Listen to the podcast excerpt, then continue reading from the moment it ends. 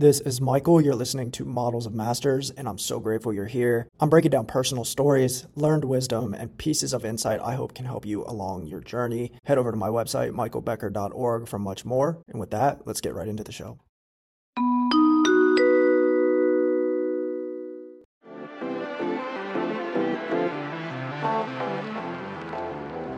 Content driven businesses include any operation that uses some form of digital information as its core transaction. So maybe that's info products, maybe that's coaching services or uh, learning memberships or educational programs, even e commerce to, to a lesser extent.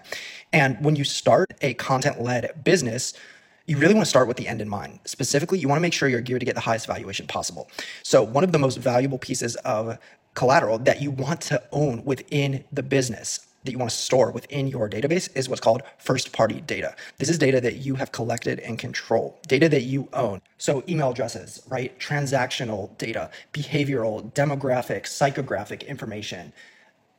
Anything that your customer has given to you or explicitly told you any actions that they have taken within your owned ecosystem, which are reflected in your database, is data that you own.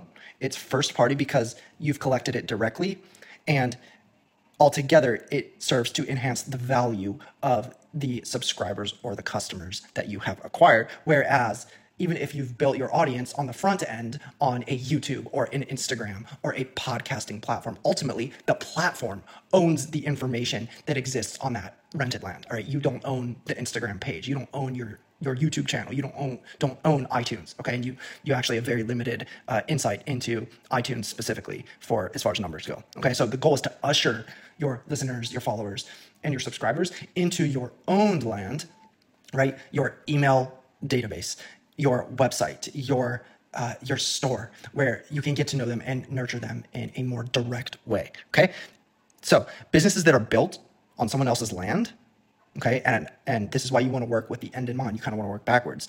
If you've built your entire business model, it sits on YouTube and you're reliant upon YouTube or you're reliant upon Instagram to provide your income, then your valuation is going to be lower in the in the end because you don't ultimately own the platform, you don't own the audience, you don't own the algorithm, you don't own any of those things, and any of them could go awry at any point. Okay, if you rely on advertising income or sponsorships as your primary source of revenue, then you're ultimately going to be valued comparatively less than a revenue generating engine that you might own outright. So, an example would be an event, a paid newsletter, an e-com store with several hundred thousand email addresses. All right.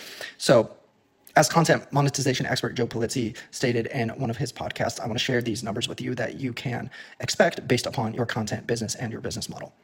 So a consulting business might be able to get two to three X their annual profit when selling. This is because you're actively working to get clients. And if you stop working or leave, the business comes to a halt. There's unlikely to be much customer collateral stored inside the business. So the only real momentum that a new buyer would have is the existing relationships that you've built, which will require a lot of energy to maintain after the sale.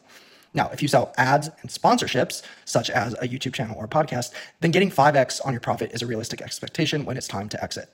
The machine is in place as well as a substantial amount of subscribers, which is still a great thing to have, even though they're owned by whatever platform you're hosting on. So it's not the ideal situation. Okay. The best place to be is where you have direct subscription and or some kind of an event business because you can usually ask in that case for 8 to 12x a multiple on your earnings when it comes time to sell. Okay, these businesses are most valuable because data is owned, the platform or mechanism of value exchange is owned, and the recurring revenue apparatus is already set in place. So the more control you have over your audience's attention, the method of content transmission, and product delivery, the higher valuation you'll have when selling your business. Okay. Now, with that in mind, it's worth exploring the different options when it comes to preparing for that moment. Hey, this is Michael. I'm popping in for 20 seconds here to challenge you to take the next step in your growth journey. I've helped over 40 business owners amplify their operation inside of my immersive one on one, which is unlike any other coaching program out there. We'll be getting hands on, doing content planning, script writing, ads optimization, customer mapping, and a lot more.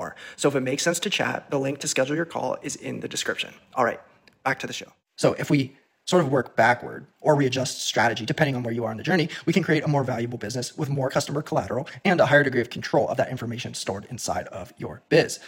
There's essentially eight ways that you can monetize a content led business. Okay, so wherever you are in your journey, whether you're just beginning, whether you are already rocking and rolling, I think that these will help you you know, kind of take a step back and evaluate where you're at, how you're monetizing, and then where some gaps and opportunities might be for you to create new revenue streams. So, number one, subscriptions. Okay. Subscribers across social platforms do not carry as much weight as, say, email subscribers. So, begin transitioning followers on borrowed real estate to your owned spaces. Number two, paid sponsorships. Work to increase the overall quality of your content hub, which you're monetizing with sponsorships if you're doing sponsorships, so that you can increase the cost of placements. Okay. Number three is ad revenue. So you want to work to develop consistency with your content so that you can prove recurring revenue. The more content you put out, the higher quality it is, the more virality you start to get, the more income you're going to create, and the more advertising revenue you're going to bring in. Number four, increase customer lifetime value with loyalty programs. So if you develop exclusive programs for top customers, then you can start to incorporate, you know, exclusive VIP, um, you know, extra type of bonus um, options and content and experiences for those people. And then you can even start to incorporate high conversion cross sales within those programs for your for your most uh, important or high spending customers. Okay. Number five is going to be events, virtual or in person. Now, purchases are likely to be less frequent with events, especially for big events that are run maybe only once or twice per year. For example, big software companies tend to run, you know, one really big event every year. So, what you want to do with your events is maybe you're running retreats, maybe you do get togethers every so often for a core group of clients. Make sure that you're delivering an overwhelming amount of value at your event, right? And you want to ensure that attendees are incentivized not just to participate and to show up, right? But to attend the next one because they receive so much value, right? So really aim to transform the lives of your attendees as much as possible at your events. Okay. These are literally like in-person events, especially are the highest value touch point that you can create for customers. Okay. Number six, consulting and courses.